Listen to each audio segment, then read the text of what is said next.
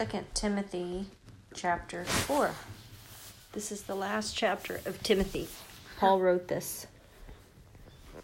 I solemnly charge you in the presence of God and of Christ Jesus, who is to judge the living and the dead, and by his appearing and his kingdom preach the word. Be ready in season and out of season. Reprove, rebuke, exhort with great patience and instruction.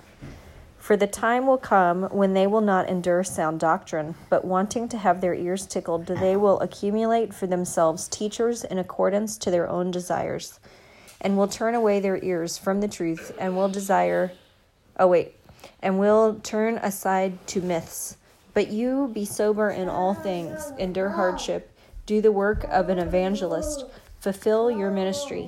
For I am already being poured out as a drink offering and the time of my departure has come. I have fought the good fight. I have finished the course. I have kept the faith. In the future, there is laid up for me the crown of righteousness, which the Lord, the righteous judge, will award me on that day. And not only me, but also to all who have loved his appearing. Make every effort to come to me soon, for Demas, having loved this present world, has deserted me and gone to Thessalonica. Crescens has gone to Galatia, Titus to Dalmatia, or Dalmatia, I'm not sure. Only Luke is with me. Pick up Mark and bring him with you, for he is useful to me for service. But Tychicus I have sent to Ephesus.